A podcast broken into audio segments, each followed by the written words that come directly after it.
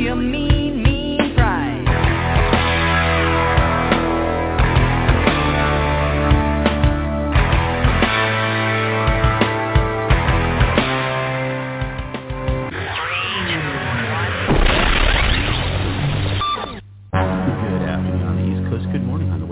great day to you wherever and whenever you may be listening. My name is Jason Dias, broadcasting and podcasting live from the studio of EloquentOnline.net in beautiful New Braunfels, Texas, Republic thereof. This is the Power Performance Podcast, the show that asks the question, if your brand were a band, would you leave the audience wanting more? And today on the show, we're making history. We've got our first ever graduate of one of the military service academies, the United States Air Force Academy. when Jared Jones is going to join us.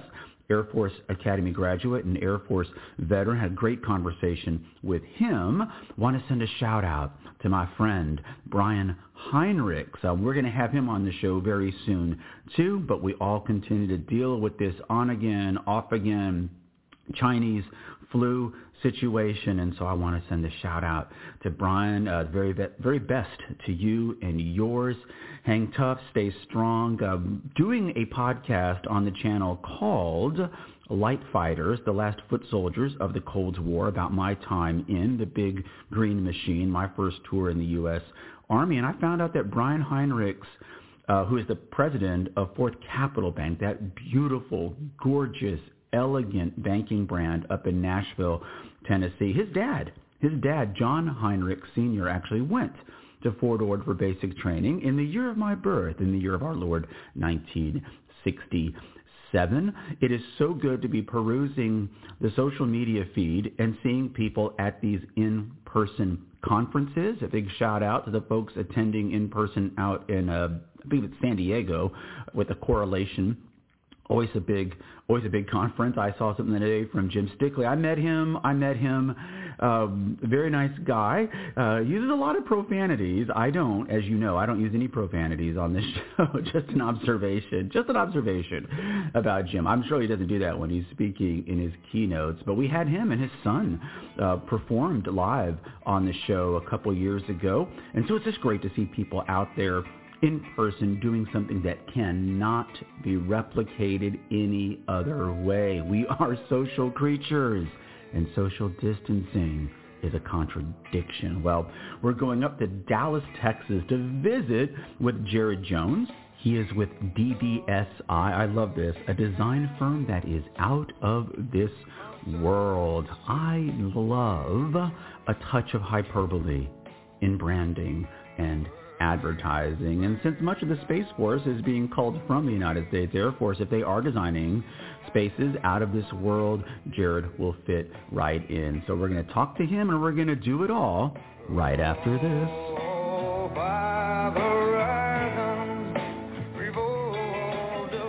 For over 11 years, conference quality information without the expense report. This is the Power Performance Podcast.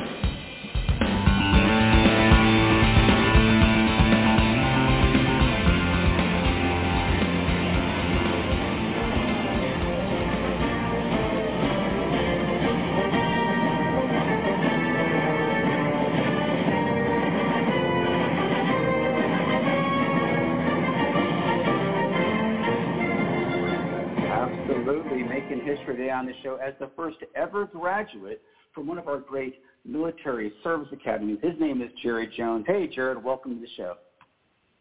Hey, Jason, thanks for having me. Uh, so great.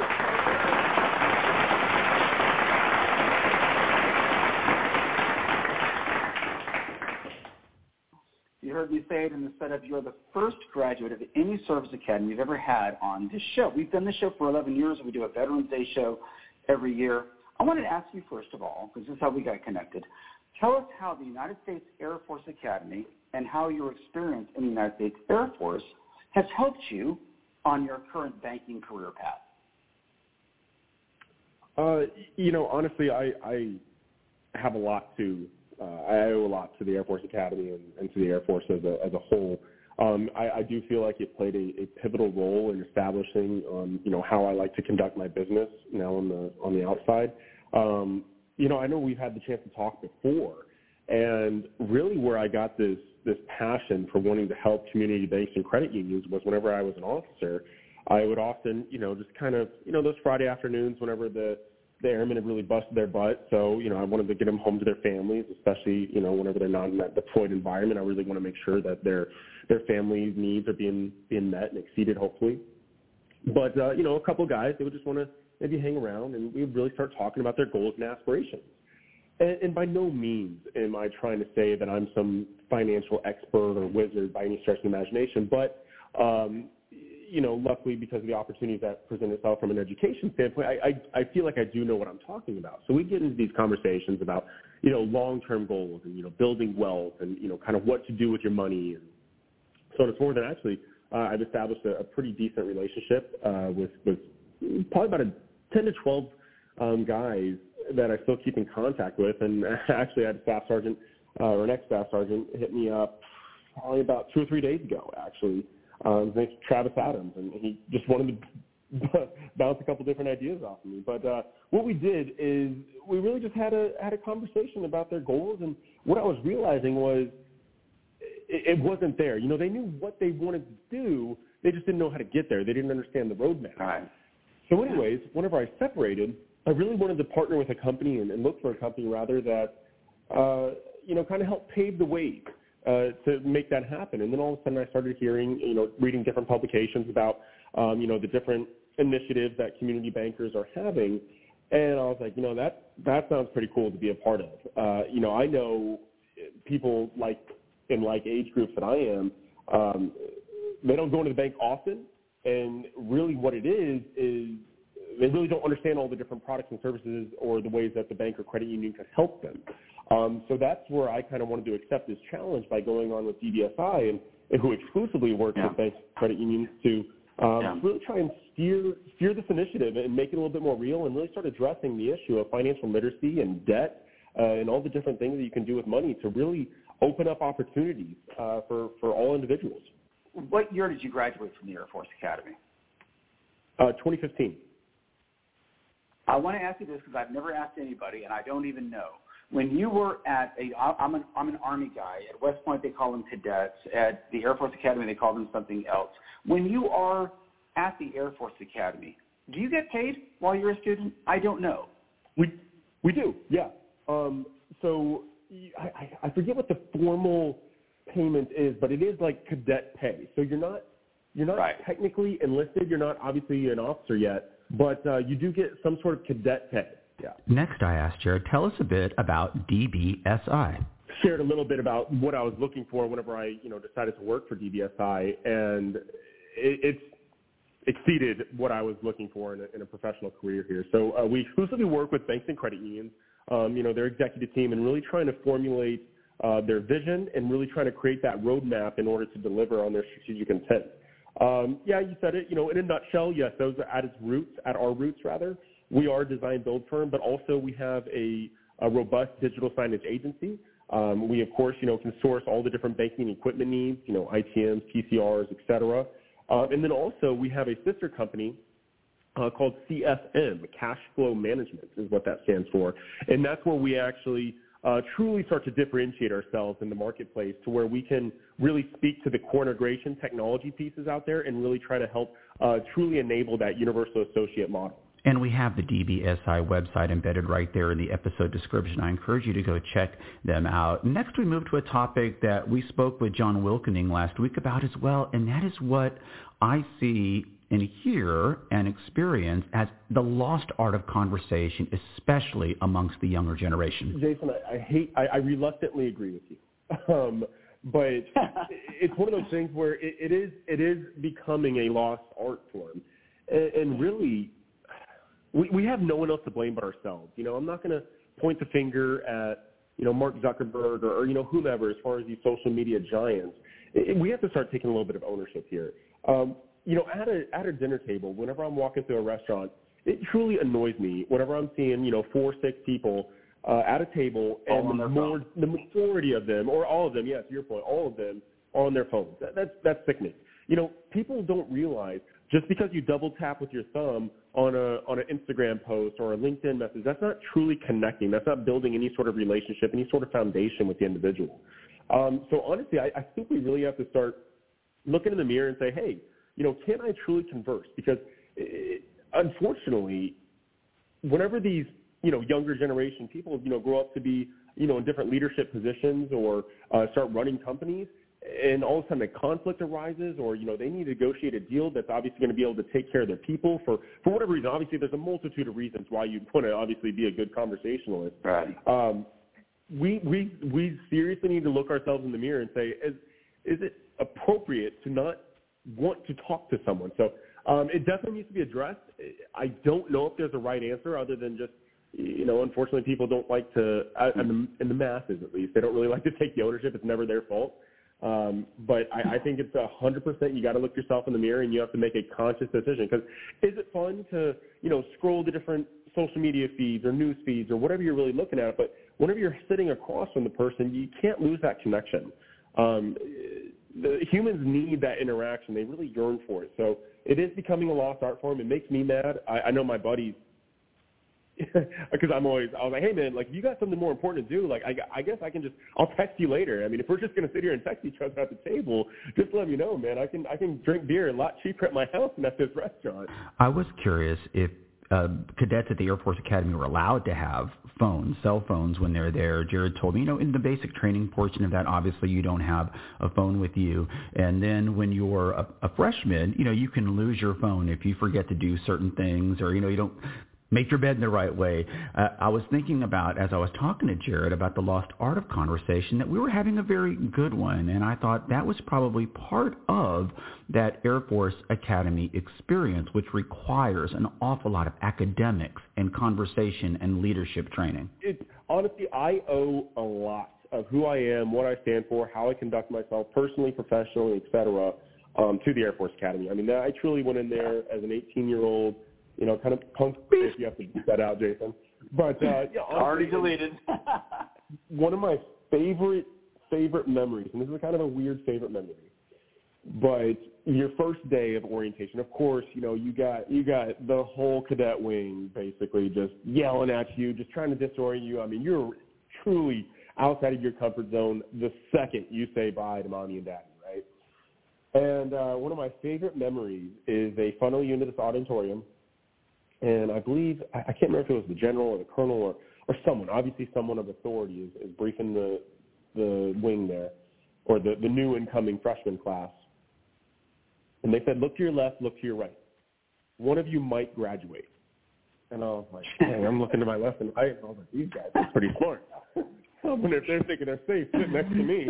And, uh, you know, it's, it's really fun because by no means is it going to be the smartest guy that graduates the academy or Right. the or the most athletic or the best military bearing, et cetera. But what I really appreciated is it truly tried to make you a well-rounded individual by putting you in front of uncomfortable positions, making you take difficult classes outside of major, uh, you know, of course, you know, early wake-ups, late nights, you know, getting, you know, beat uh, physically, like as far as like push-ups, running, running, et cetera. Um, so honestly, I, I it sucked while I was in it. By no means. Well, I'm no stranger to the physical and mental demands of the American military. And so one of the things that I will tell everybody is the military really does prepare you for adaptability, things like a global pandemic. Well, I asked Jared in closing, you know, you're out there, you're meeting with people in person. What is the sense that you're getting from banking professionals? Are they optimistic? Are they frustrated with this on again, off again COVID-19 thing? You're out there talking to people in person, having conversations. What is your sense of things? Truthfully, I feel like this is a very polarizing subject. I mean, I have very few clients that are really in the middle. You know, I, I have I have them on one end of the spectrum of hey hey we obviously need to to change because no undoubtedly COVID has shifted the marketplace. You know, as far as how people bank. You know, with the with the increase in mobile rate adoption and online banking, et cetera. So the, the need for branches has, has drastically shifted. And with that, I have a lot of very progressive CEOs that are wanting to adapt to the market and really ultimately take care of their community that much better. And then I also have executives that are, you know, just wanting to press pause until everything kind of works itself out. Um, so, so truthfully, I know this is kind of a lame way to answer your question, but it, it depends. but, but ultimately, um, I, I'm a big guy on respect. I like to earn someone's respect, and I like them to respect myself. Uh, you know, a two-way street, right? So I have clients that you know, whenever we're meeting in person, if they're comfortable with that, of course. If they want me to wear a mask, if they want me to do the elbow tap, Exactly, whatever. yeah. If they want me to say six, I'm just yeah. a big respect guy, and I just want to make someone feel comfortable. And of course, we asked Jared, what was your first car, and found out it wasn't a car at all. My first car was a 2001 Chevy Silverado. I remember like it was Chevy yesterday. Silverado. Okay. And of course, Jared being from Texas, he told me, hey, I'm a truck guy at heart. For those of you people that like these little electric boxes that I see people driving around, uh, try pulling a cattle trailer with an electric car. Try pulling a boat with an electric car. No, this is this is truck country here in the great state of Texas, republic thereof. And then finally, the show is called The Power of Performance. What was your first rock concert, live concert event? Uh, it was actually a Keith Urban concert. Um, one of my Urban, buddies, all right, I, yeah. I actually did. Yeah, I didn't go to my first concert until college actually. And uh, one of my buddies, I'm not gonna, you know, name names to put him on blast, but he got his little heart broken because he intended on, I, I guess he got these backstage passes to Keith Urban, or, anyways, his his little girlfriend left him, whatever. So I was the, the fill-in. So we piled up in my car, and the, the deal was I got to go to the concert if I just drove. But the catch was it was in Cheyenne, Wyoming. I think it was about a three, four hour drive, but it ended up being cool. I got to meet Keith Urban. I uh, wouldn't trade that for the world. That was just an awesome weekend. In this house, we actually refer to Keith Urban as Mr. Kidman, Mr. Nicole Kidman, but I think that's great that he got to meet him. And even as a rock guy and talking to other rock enthusiasts, Keith Urban is almost always mentioned as one of the great guitarists in any genre. And finally, I thank Jared for joining us and making history as the first ever graduate of one of our military academies and thanked him for being on the Power Performance Podcast. I really appreciate you having me on, Jason. Thank you. Oh, great job. Come on.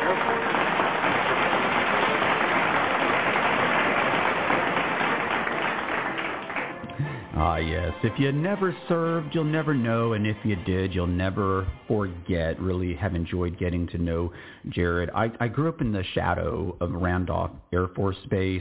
I come from an Air Force family. My dad worked at Randolph Air Force Base for 32 years. My brother did a whole career in the Air Force. Nieces, nephews, brother-in-laws, all Air Force. I'm from an Air Force family where I am the green sheep of the family because I joined the army to be a death-dealing, trigger-pulling, light-fighting, night-stalking, hardcore airborne infantry soldier.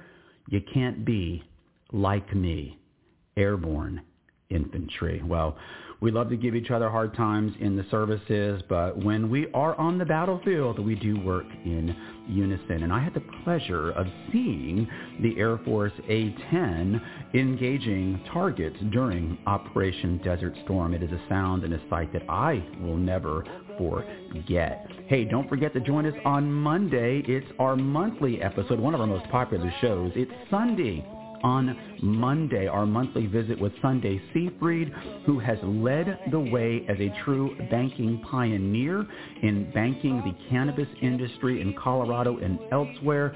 We're going to talk to the board president of Partner Colorado Credit Union and the new CEO of Partner Colorado Credit Union and find out what it's like to be involved in the cannabis banking business at the very top of the leadership level at the credit union. Great interview, talk about conversations. Wow, we don't lose that skill on this show, and you shouldn't either. I'm actually thinking about starting a whole training program on how to have great conversations with people. It is becoming such a lost art. But that diplomatic ability to talk about things that you heard from Jared, folks, they do not hand out appointments to the service academies in the United States military community. Uh, he's from a very select group of young men and women, graduates of our military service academies. Hey, my name is Jason Dias, and until next we speak, we'll talk to you all on Monday, and then we'll join you again for the Power Performance next week with another great show, with another great interview, folks. This is why webinars and white papers send me hate mail. Talk to you soon. With the fury speeding down your neck. Keep my team reporters, travel Trump, Kevin Cross, look at that, no plane, fine, then, uh-oh, overflow, population comments,